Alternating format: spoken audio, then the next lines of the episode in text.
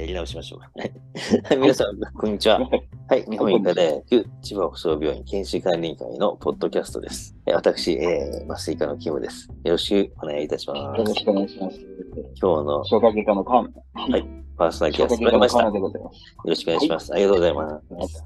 ということで、はい。あの、ここの前ね、唐突に話しちゃうけど、あの、北総スパインジョイントミーティングっていうのがあって、そのあー北総地域の医療機関の先生方がに集まってもらって、いろいろ、まあ、スパインと、まあ、関節のことをいろいろ、まあ、症例を持ち寄って勉強する会があるんですよ。で、先日は、ちょっと思考を変えて、北総病院の形成外科の部長の秋元先生に、まあ傷のきれいな縫い方、あるいは治し方ってはいいうテーマでお話をしてもらったんですよ。はい。興味深いですね。うん、で、なかなかこう、面白い、面白いっていうか、まあ基本的なことはやっぱりお話をされたんですよね。で、傷、そうめんを、そうめんってもう寄せればつくんだと。うん。テンションかけない、よし、きれいに優しく、もうきれいに寄せてあげればつくんですよとか、デッドスペースはもちろん作らないようにとか、まあ、まあ、いろんな基本的なことを教えていただいたんだけども、まあ、基本先生が好きなのは実はマットレス方法が方法だと。意外と古典的な感じの話だったんですよね。なるほどですまあね。プロが縫えばいいんだろうっていう。うん。はい。まあ、で、じゃあ、まあ、まあ、あの秋元先生はマットレス方法がいいっていうことと、あとね、傷をさ、ウェットにするかドライにするかって話がああ、はい。あったでしょ、はいで、傷あを浸潤させておかなきゃいけないんだというのが流行ったじゃないですか。はい。で、そはいれを質疑応答で、がそれが出たんですよね。傷はどっちがいいんですか？うん。ドライがいいんですか？あるいはその、うん、ウェットがいいんですか？そうすると、まあ、ちあの、ドライでもなく、ウェットでもなく、なんていう話をしても、身も蓋もない感じの返事だったんだけど。ただ、そう一時期はちょっとも流行った、その、ラップして、あの、とにかく十分ウェットにしとくんだって、やっぱり間違いなんだって。うーん。そうですね。で、ドライにしちゃいけない。で、昔はもうドライにしろって、徹底的に言われてたからね。そうですね。だからそれを考えると、まあ、昔とは違うのかな、なんていううーん。感じだったんですよね。そうですうんね。外科医としてはですね、はい。やっぱりこの皮膚の縫い方っていうのはやっぱり、あれですよね、興味深いというかですね、うん。昔か先生も、多分あの、あれですね、まつあの、術後改心とかですね、うん。あとはその、ペインで、手術が終わった患者さんの傷の 痛みだとかそういったもので、昔ですよ、僕らが医者になった頃もう四半世紀前ですけど、当時は完全にもう絹糸とかで縫ってましたもんそうね。そうそう。もう絹糸ざっくりで。で昔は豪胆な先生いっぱいいたからね。すごい、今、今から思えば、すごい縫い方してたよね。剣士でゴリッゴリみたいな感じでね。ゴリゴリで、それでまたあれが、ひどいのが、普通のこう、単結節って言って、普通にこう、なんですか、糸かけて、その皮膚に出てる糸が多いような状態で縫うともう、本当その、ゲジゲジみたいな、あとはもうこ、あ、子供が描いた線路みたいな感じなんですね。いやひどい傷がこう残ってて、まあよく漫画で出出てくるような傷がね。そうですね。本当にあの、なんて言うんでしょうか、その、まあ、手術もですね、最後、腹閉じになると、みんな疲れて、早くね、みたいな感じだった雰囲気もありながら、あとはもう、上野先生が任せたって言っていなくなった後に縫ってたこともありながら、それはそれは、傷はひどかったですね、当時はですね。で、最近というかですね、その後、ステープラー、こうはいはい。皮膚、ホホチチキスねよ。く言いますうん。よね。うん。ホチキスが出てきたりだとか、えーしましたけども、結局、あれも、表面だけ、こう、なんていうんですか、閉じてるもんですから、デッドスペースって言われてるような、組織が寄ってない期間のですね、組織が寄ってない部分が多かったもんですから、勝負視界みたいな、開いちゃう、傷が開いちゃうのが結構多くて。あ、そうなんだ。はい。そうですね。最近は埋没方法で我々、あの、肝臓の手術で大きな傷でも埋没縫合って、あの、やってますけれども。埋没ったら、糸一本でやるの？それとも基本的にはですね、あの、え連続で縫う埋没もあるんですけども、うん、この単結節で一本の糸を何回も使って、うんうん、何本も使うんですけれども、ノットが糸で、そうです。ノットまあ、あの、その都度の縫い合わせ埋没さ、え埋没させて、感じの、で、表面はテープで留めてとか、最近は、最近はっていうかあれですけど、そのアロンアルファみたいな、まあ、糊でうんうんうん。くっつけてみたいな感じの、なんか、あの、止めか、あの、皮膚の閉じ方、ストーブの閉じ方っていうのがあるんですよね。そので、その表面を最後縫うときに、まあ、埋没じゃ、はい、埋没じゃなくって、えー、はい、まあ、細いナイロンで縫う先生ですよね。はい、マットですね、はい、あの、ナイロンでね、普通に、はいはい。縫う先生もいるんですよ。はいはいはい。で、その時に、ナイロン、一本のナイロンでこう連続縫合していく。一本の糸でね、このノットは最初と最後だけで、ずっとこう斜めに針、糸をかけてって締める先生もいるし、一本一等間隔にこう、普通に縫っていく先生もいるんだけど、はいはいはい、で、まあ、どっちがいいんですかって聞いたんだよね。はい。そうすると、一本でそのこう、連続してこう、縫っていくと、と途中で補正なんかしたとき、トラブったときとか、まあ術後もそうだけど、ちょっと層を開いたときって、もう糸全部それ抜かなきゃいけないと。一本でやると。そうですね。はい。だけど、その、そうじゃなくて、一つ一つ、一箇所ずつ、なんとこう、ノットをこう丁寧にこう重ね、や、縫っていくと、そこだけ、例えば仕返したとこだけ縫い直せばいいから、うんそういう意味では、連続よりもそっちの一つに何箇所に分けて打った方がアドバンテージあるみたいなことは言われてたよね。そうですね。あの、僕もあの、形成外科の先生に話を聞いたことがあって、はい。とにかく、その、まあ、連続はですね、やっぱりその、何がまず一つ重要かというと、テンション。うんうん、傷にかかる、その、えー、こう力ですよね。開こうとする力。傷を縫うんだけど、傷が開こうとする力あがかからない縫い方がいい。テンションに気をつけること。うん、で、もちろん、このデッドスペースを減らすこと。で、あとはやっぱり血流を考えることっていう感じで言われてたんですね。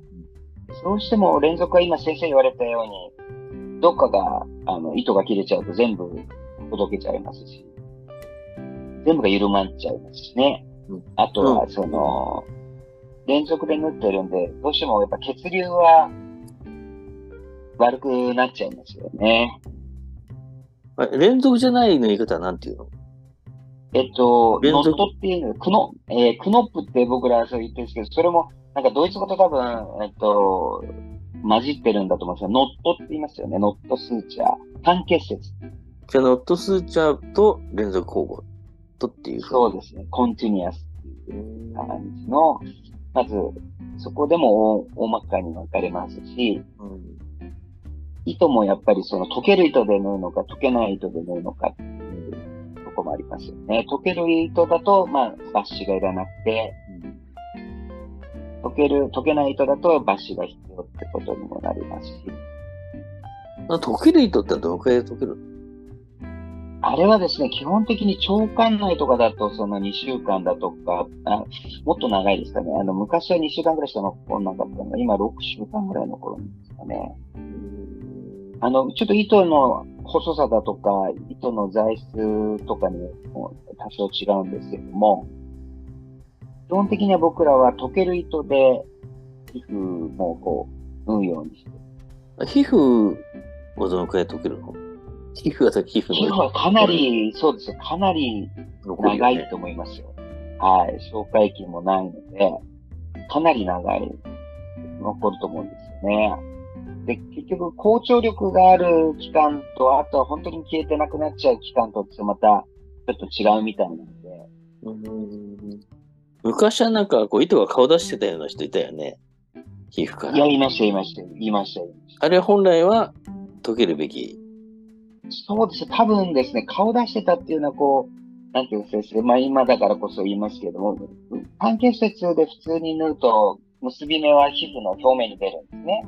うん。で、埋没でこう、埋没でやると、通常は縫い目が、下にこう埋没されるんですけど、うん。やっぱりこう、結び方が悪かったりとかすると、その、埋没されるべき糸がちょっとこう出てて、皮膚から。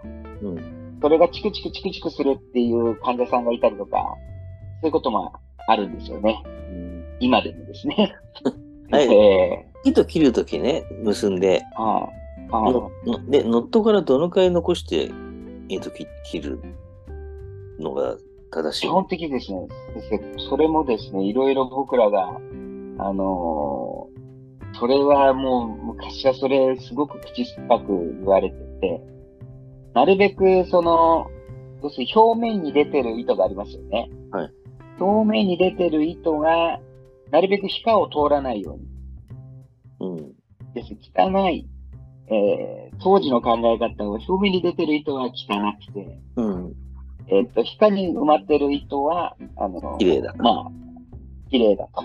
うん。ですから、その結び目の近くを切っちゃうと、結び目から皮膚までの間の糸が、また皮膚の中通ってっちゃいますよね。うん。抜いたとき。うん。うん。うん。でそうすると、汚く、汚いのが、こう、皮下を通るんで良くないと。だから、なるべくその皮膚の近くを切れば、引ったときに、皮膚からこう出てくるのは皮膚の中のものしか出てこないので、うん。そっちの方が、糸切るときにはそこを切るんだっていうような感じで、口酸っぱく言われたんですけど、いやいやいや、僕が本当に言ったのは、のええ。結んだの、ノット、結ぶじゃない？はい、で結んだ後に糸切るじゃない。はい。はいはいはい。はって意味わかる？こい。わかりますわかります。う。その時何週間ぐらい空けて、ってことです。違う違う違う。縫って、まさに今縫ってるとするじゃん。手術が終わりました。はいぬぬキュッキュッキュッで切ってって言ってさ、ピッて切るじゃん。結び目の上。ああ、そういうことですね。あ、そうそう。そういうことですね。うん、そう、こあれは先生、そこって、短すぎ、短すぎなければ、うん。皮膚に、えっ、と、まあ、それお腹の中とまた表面とって全然違いますけども、まあ、短すぎるとさう、ほどけちゃうでしょ？ほどけちゃいます、ほどけちゃいます。まあ僕縫うときって感覚的に切ってるんだけど、はちゃんとした基準があるの？2ミリ開けなさいとい。か。大体ですね、よく、よく言うのはですね、あの、同じ、同じ高さで切るのが、やっぱりその長かったり短かったりすると、かっこ悪いじゃないですか。うん。ですので、基本的にはク、クーパーありますね、クーパー、ハサミ。はいはい。ハサミを、えーどちらかというと斜めにして、うん。だから刃の高さですね。刃の高さ、要するに斜めにして、糸が間に挟まるような感じで糸を、ハサミを置きますよね。はいはい。で、そこで、そのまま切ると斜めだとですね、糸って切りづらいもんですから、うん。斜めにしてたところから水平にして、高さを合わせて切るってことね糸。を切るって。うん。なるほど。それが一番こう、なんて言うんでしょうか、あの、えー同じ長さに切れるいう風な感じで、あの、僕ら習いましたけれども、なるほどね。あ30ぐらいのさ、硬いナイロンだとさ、縫ってはて、押せてきちゃう糸あるじゃない？あ、はいはいはい。わかります硬い。ね。ああいうの、あああいうそ、そういう時ってやっぱ長めに残す。そうですね、先生、あの、やっぱりこう、えっ、と、長い方が緩みにくいっていうよりは、あほどけにくいので、ほどけにくいっていうのは要するに、糸がバラバラバラってならない。うんうんだから、あの、短く切っちゃうと、こう、うん。あ、そうね。ループを一個、えー先端が抜けちゃうと、そのままバラバラって、こう、あの、緩んじゃいますので、そういった意味では、あの、長い方が、そういう恐れは少ないですけど、あんまり長すぎちゃうと、えー、かっこ悪いですし、うん、僕らが言われたのは、まあ、その縫う時に邪魔になるってこともあるんですけど、うん、えー、っと、歩みって僕ら言うんです。歩みって言われてるんですけど、糸と糸の間ありますよね。うんうんうん。糸と糸の間、この単結節になった時、糸と糸の間よりは短く。うん。糸と糸の間よりも長く切っちゃうとですね、次糸かけた時に引っかかっちゃうんですよ。うんうんうん。そうするともうすごい厄介な、厄介というかもうあの、リズムが悪くなっちゃうので、少なくとも、その歩み、要するに、糸をかけるところと糸をかけるところ、次の糸をかけるところの長さよりは短い。なるほど。ただ、短すぎると、さっき言ったみたいな感じ、ほどけやすくなっちゃうので、えー、1センチぐらい。あるいは、その、クーパーの刃の高さ。うんうんうん。えー、っていうような感じが、まあ、あの、スタンダードかなって思いますけどね。うん。あで最近皮膚縫うときってさ、結構細い針使うじゃない、あ、糸使うじゃない ?50 とか。下手して60とか。はい。大体、今標準的には50ぐらい。30? そうそうです。あのですね、これも先生、あの、例えば外来でです。はい。あの、切切っちゃいましたっていうとこを縫うときは、例えば50とか60を使いますよね。うん、で、例えば手術終わった後に、えっと、埋没しますって言ったときには40使いますよ。うんそして傷が長いやつは小さい、小さく細い糸だと、あの、効率が悪いので。うん、ですから、傷も、その、えっと、場所だとか、大きさによって、こう、糸は使い分けてると思いますね。うん、それは基準があるの？感覚的なもの？いや、もう感覚的なもの、経験的なものだと思いますね、これは。えー、もちろん厳密にもしかすると誰かが、こう、基準を設けてるかもしれませんけれども。そういうなんか先生、仙台で消化器外科と形成外科が、なんか、そうですね。勉強会というか。えー、そうですね。それもハンズオンで研修向けの、あの、なんていうんですか、縫合結紮のですね、レクチャーがあって。え、ハンズオンでやったの小が、ハンズオンでやりましたね。えー、いいね。そうなんです、そうなんです。それで僕らはそれを、要するに、えー、教える立場で言ってるんですけど、あの、形成外科の小川教授の話がとっても勉強になってですね、はいはい、あ、こりゃいいやっていう、まあ、僕らの方、僕らもとっても勉強になったんですけど、そこで言われたのは、はい、基本的にですね、やっぱり、あの、お腹の傷、消化外科とのコラボ、あの、要するにコラボだったんで、お腹の傷に関して言っていただいたんですけど、もうそれは縦の傷よりもどう考えても横の傷で開けてください。要するに皮膚活性に沿って、はいはい。切った方がいいですよ。切ってください。はい。で、それは、その、えっと、どうしても、膝とかもそういうふうに言うみたいなんですけど、えー、そうですね、よ横にひ、膝とか結構縦に切るんですかね、形成外科の。うん、そうだね。あ、整形外科の人。うん。でもあれって、あの、左右、人間の体って左右に引っ張る力が強いらしいんですよ。うん。ですので、ケロイドになりやすいっていうんですね。うん。それで、やっぱり、あの、僕らの、自分たちの患者さんで、その、例えば腹腔鏡って今小さい傷であるんで、そこがケロイドになっちゃう人っていうのはほとんど見たことないんですけど、やっぱり形成外科の先生だと、そういう患者さんが集まってくるのか、おへそのすごいケロイドの写真を見せていただいたりとかして。うん。私、僕らもへそは、あの、縦切り、要するに縦に切ることが多いんですけど、うん。小川先生とかは、どうしても縦に切りたい場所は、この、なんていうんですか、この稲妻みたいに Z 縫合みたいな。Z 縫合みたいな感じで切るのがいいですよ。もちろん、成長切開で切らなきゃいけないのはちょっと、そこをジグザグにするのは、ちょっと僕、そこまで聞いてないんですけども、えー、やっぱりもう基本は横に切った方がいいことですね。それで、えっと、とにかく、肺片でも3層ぐらい、えー、腹膜と筋膜の交交渉と言われてるようなところ。で、えーっと、筋膜。そして、その皮下から、あー埋没というかですね、脂肪組織、えー、と含めたですね、その脂肪組織の中でも硬い繊維質のところがあるので、それをしっかりかけてあげて、えー縫うのが良くて、で、最後表面は、えーその、糊、セメダインというか、まあ、セメダインじゃないですそういう糊ですね、糊か、あるいはテープでっていうような感じで言われて、よく僕ら言われるのはですね、先生これ皮膚こうなんか盛り上がってんですけど大丈夫ですかってよく言われるんですよね。うんうんで、小川先生曰く盛り上がってた方がいいって言うんですよ。うん。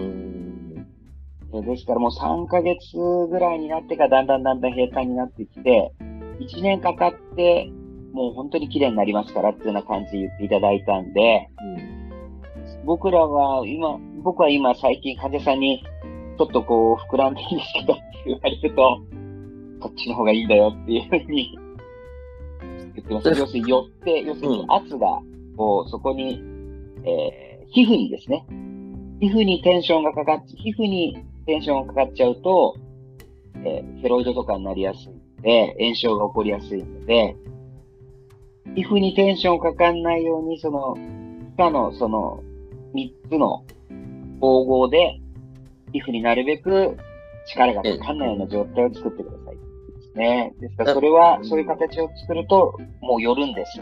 盛り上がっちゃうんですううん、なるほどねこ。とでしたね。えーうんでもかあそのこの前のその北総スパインジョイントミーティングで、牧本先生も、ちょっと似たようなこと言ってて、まあ、傷が落ち着くの半年ぐらいかかると。うん。見た目とは別にね。そうですね。だからそのくらいのスパンで見た方がいいっていうことはおっしゃってたけどね。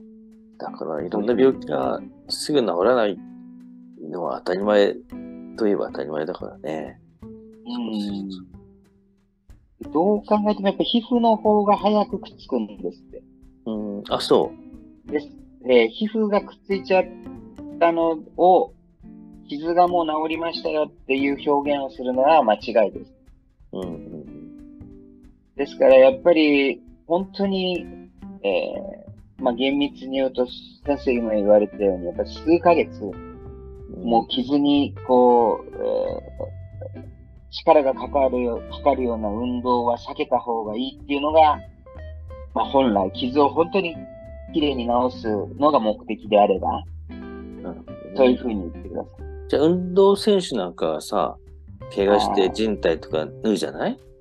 人体はあれ、アメリカなんかさ、1年、復帰は1年後とか、2い。年後とかってそうです長いですもんね。うんはい。それそういう意味なのかね、じゃあ。そういう意味じゃないですか。とにかく炎症が良くないんですけど、ですからその炎症が本当に収まるのはやっぱそういうかかるんですね。うん。炎症が起こるような。持続的に炎症が起こってるってことなんだ。その、ねどうしてもこう、炎症はその皮膚の治り以上に時間がかかっているところに、その炎症を助長するような動きは避けた方がいい。ちょっとさ、話出ちゃうけど、それ炎症の評価ってどうやってしてんのかな、いやそれ意地悪、意地悪で聞いてんじゃなくて、どう、何をもって判断してんのかなっていうのは。いや、炎症起こってるんだろうけど、は研究で明らかにしたって感じなの？い。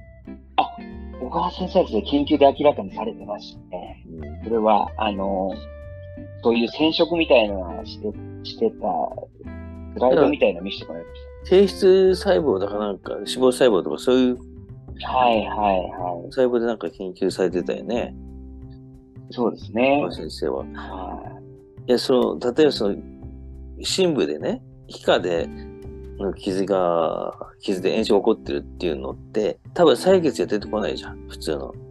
そうです。出てない。出ない。CRP とか絶対出てこないでしょ。はい。それどうやって評価するのか、したのかなっていう。純粋に。医学的な興味でえっとですね、それは、小川先生は、あの、間違いなく言われたんです。すみません。僕はちょっとよく覚えてないんですけど、それ動物実験だったのか、実体の人で、あの、傷が治ってる人のを開いてやることはないと思うので、で、やっぱりその、おその、2週間後とか、もう、あの、要するに皮膚は、あの、要するに抜歯が必要な患者さんも抜歯しちゃうわけですよね。その後でも、その、深部の炎症は残っててっていう話を、あの、科学的にされてましたね。ですので、えー、その期間はもう、あの、なるべく運動を避けるように指導してます。うん、それで、その、ただ、A さんと B さんって全然違うよな、気の何も違うよねっていうところの評価の方法、この値が例えば、この値がどうこうとか、それこそ超音波で見てこういうような所見が出たから OK とか、そういうような感じではなかったですけど、超音波を使って何か傷の評価っていうのもされてましたね。へえー、えー、かなり、その、小川先生は、その傷の総称治癒に関してはもう、なんていうか、もう見識が。プロフェッショナルって感じだね。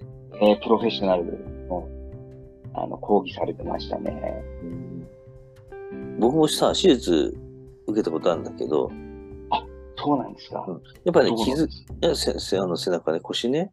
はいはいはい。で、傷はね、やっぱね、しばらくは落ち着かないんだよね、半年ぐらいはね。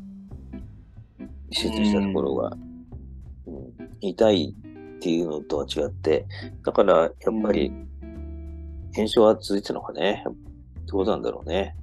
僕らもその昔、その粉瘤とかよくとら、粉瘤っていう皮膚のですね、良性疾患ですけど、やっぱりあの背中ってあの、皮膚が厚いので、うん、傷治りが悪かったですね。で、もちろん寝るときに圧がかかるっていうのも多分あるんでしょうし、皮膚も厚いっていうんで、やっぱりその傷の治りも悪いっていうようなことは先輩に言われてましたから、皮膚、あの背中を気をつけろ。ちょっと話戻すけどさ、はい、皮膚合戦って、解剖の教科書なんかにはさ、こうまことしやかにこう、はい、線が書いてあるじゃん、皮膚合戦とか、はいはいはい、ね、はいはい、で、実際見えるの？見えないでしょ？あれ見えるの？見えるのっていうかです、ね、僕らよくやってるのは、あの、シワ寄せるで、そのシワのところ、これが皮膚合戦だってよく言ってますけども、それが本当に、あの、皮膚合戦かっていうか、その合戦かっていうところは、あれですけどね、その皮膚合戦に沿ってって、もちろん言うんですけど、あの、本当にその1ミリもずれないで皮膚合戦を切れる人っていうのは、今見てますよね、先生。僕も見てますよ。まあ、確かに。寄せると、なんかこう、ありますよね、なんとなくこう。これ、これが皮膚合戦だって言われましたけどね、昔僕ら。確かに、いや、縦にやってもシワ寄らないもんね。なんか。そう、そうですね。寄りにくい。まあ、寄りにくいですよね。上から下に全部とさ、うん、シワ寄るけど、ここっちの方が、そうですね、うん、左右からやるとシワ寄りにくいもんね。くだらない話で。いや、今更医者が言う話じゃないけど。いやいやいや、でも本当にあの、誠しやかに言われてますけどね。うん、不活性がじゃあ、皮膚活性って何本あんだって言われたら、それはわかんないですよね。皮膚活性ってそもそも何なの？あれ何の治りなの？何ですかねいや、そうそうなんですよ。発生の過程で、ね、うん、過程で出てきてるんだと思うんだけど。存じ上げないですけど、ただ、ちょっと考えにくいですね。髪み髪の毛みたいなのがこう、太くなってきて合わさって皮膚ができるとは思えないですよね。書いてあるんだろうな、どっかに？書いてあるんでしょうけどね。こういうことってありますよね、先生。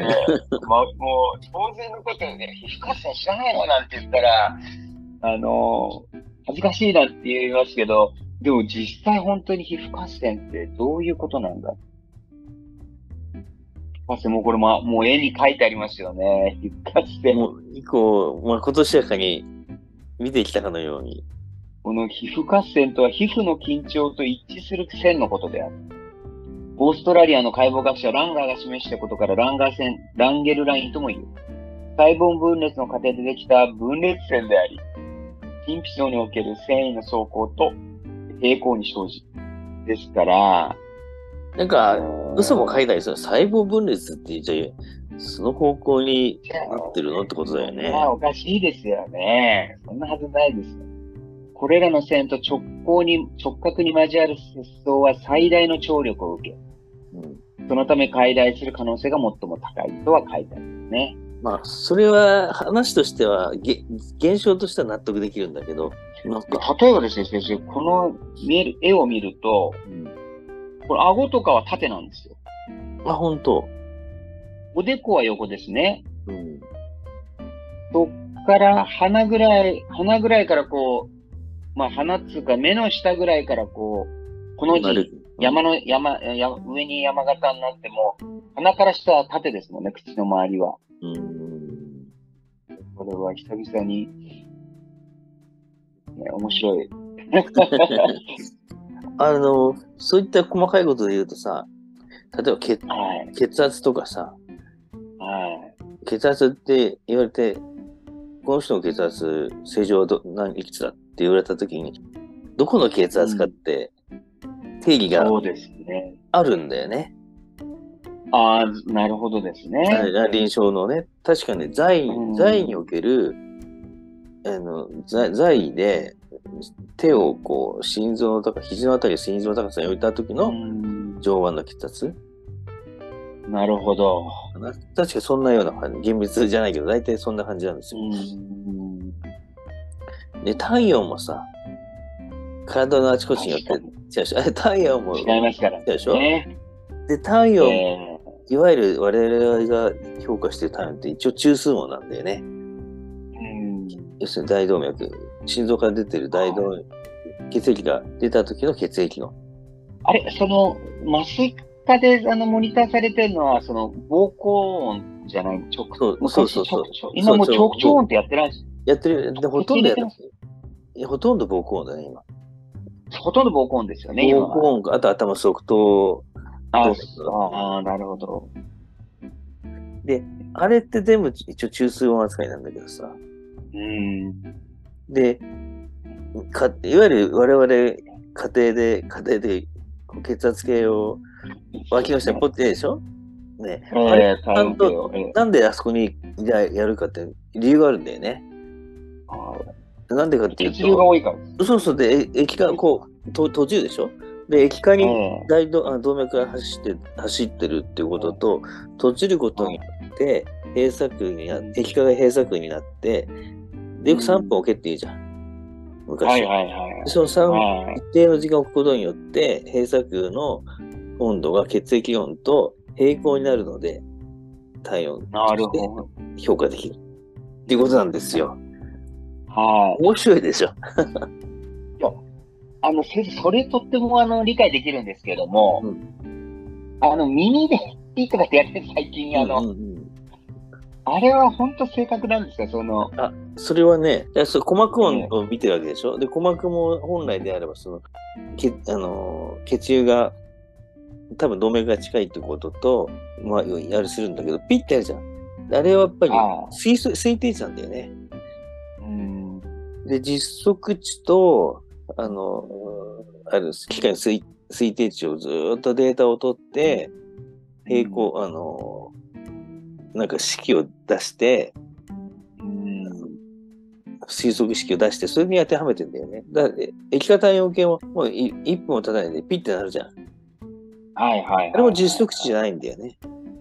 ああ、なるほどですね。で液化体温、電子体温計によってはさ、ピッてなってから3分ぐらい置くともう一回ピッてなるたりするでしょう。んそれは実。測値なんだよね。なるほど。えだから何回もピッピッてやるとさ、値が変わったりするじゃん。えうん、そうなんです、そうなんですよ。だからそれ推定値だからなんだよね。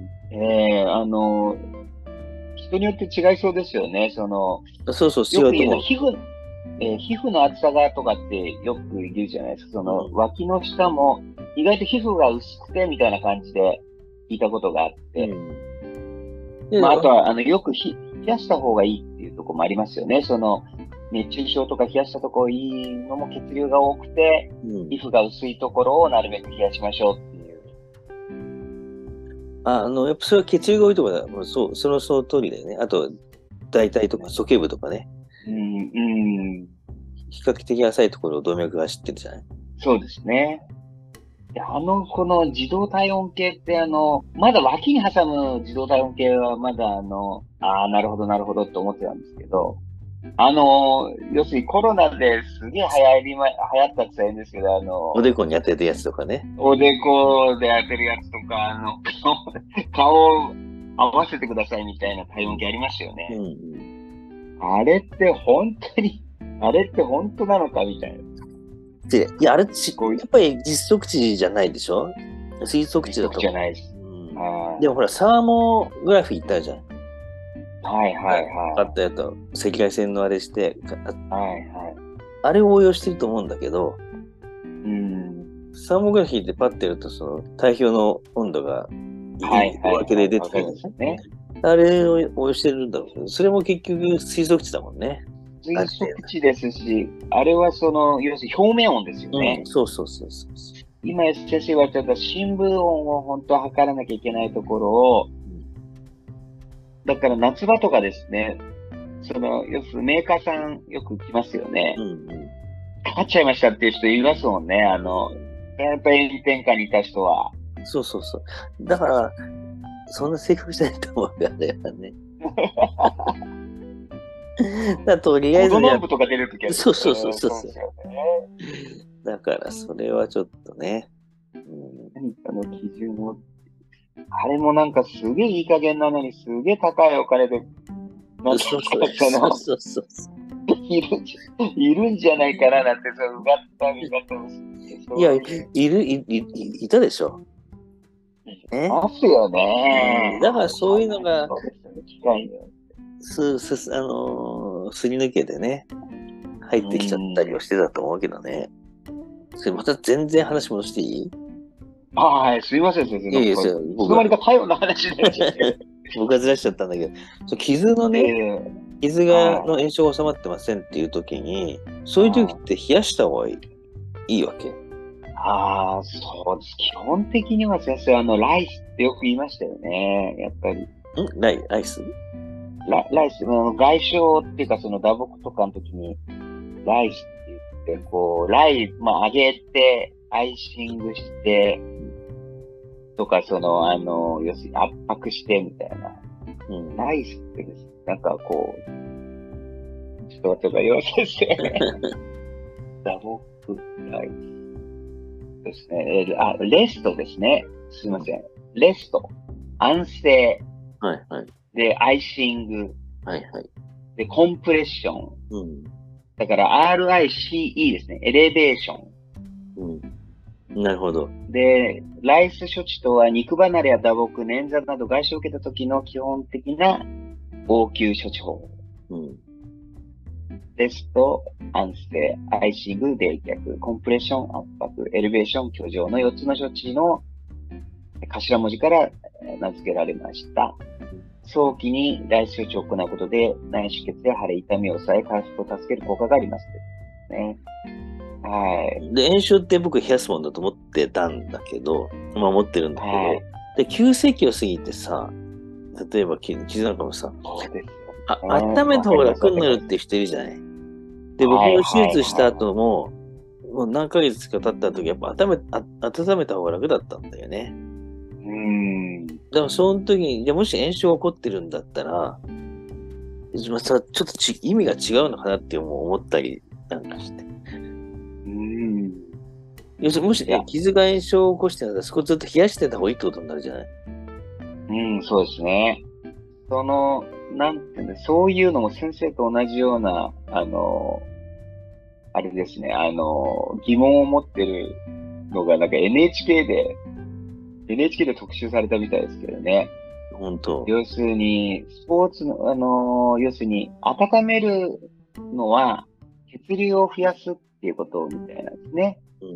うん。えーですので、えーですからまあ一長一短みたいなところはあるのかもわからないですね。いや、一時期ね、そう、急性期の炎症も温めな、温めなきゃいけないんだっていう人出てきたのよ。はい。そう今、血流、要するに炎症物質を洗い流すためには、血流が多い方がいいんだ、みたいなね。うん。でも明らかにして経験的に悪化するじゃない。そうですね。あとはその、なんですか、アイシングの方が痛みを緩和する効果が強いみたいですね。でもこれ今変わってるみたいですよ、先生。アメリカでも、メジャーリーグとかでも、アイシングに加えて温める方法を取り入れてると言います、最近は。うん。怪我の直後は冷やし、その後温めるというケアケアが推奨されているのです。まさに先生が言われる。ね早早期はあ冷やして、落ち着いたら温める。はい。はい。要するに、まあなんか、なんとなくこれ漠然的な感じですけど、スポーツ医学専門の国際武道大学教授、笠原正史さんは、アクセルイコール温める、ブレーキイコール冷やすのバランスが大切だと言います。温めることは血行を良くし、患部の治癒を進めます。一方、冷やすことは痛みを緩和し、出血や炎症を抑えますが、血行が抵抗するために患部の治癒は進みません。怪我の状態やタイミングに応じてアクセルとブレーキを使い分けることが大切なのです。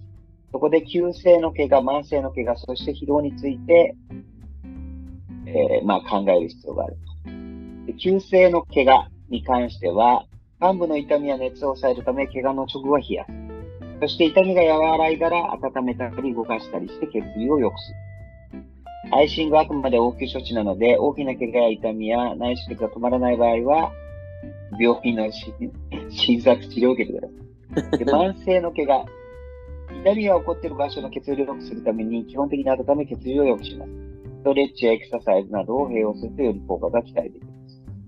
疲労、血流を促進させて筋肉に蓄積した老廃物などを解消させる。最も効果的なのが温浴と冷浴を行う交代浴です。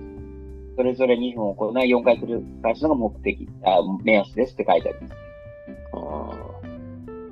あですからやっぱり一辺倒はダメなんですよね。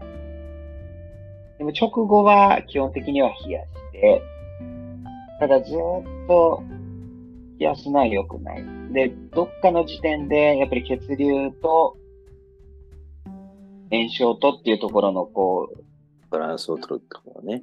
バランスを取る必要があるんでしょうね。1か0かっていうことよりは、なんていうんですかね、その間があって、そのバランスをどうやって取っていくか。そうなんですね。面白いですね。なかなか今日は勉強になりましたね、先生。もういろんな、これなかなかいいですね。あの、いいです派生話がいろいろ派生していきましたもんね。えー皮膚活性の話、もう最初、黄金の話から、皮 膚ね活性に、はい。僕らも正直勉強になります。じゃあ、先生、そろそろまた、ということで。そうですね。はい。どうもありがとうございました。ありがとうございました。次回はまたね、あれしたいと思います。そうですね。はい。はい。はい、ありがとうございましたありがとうご。ざいます。じゃあ、またよました。よろしくお願いしますろしくお。願いします。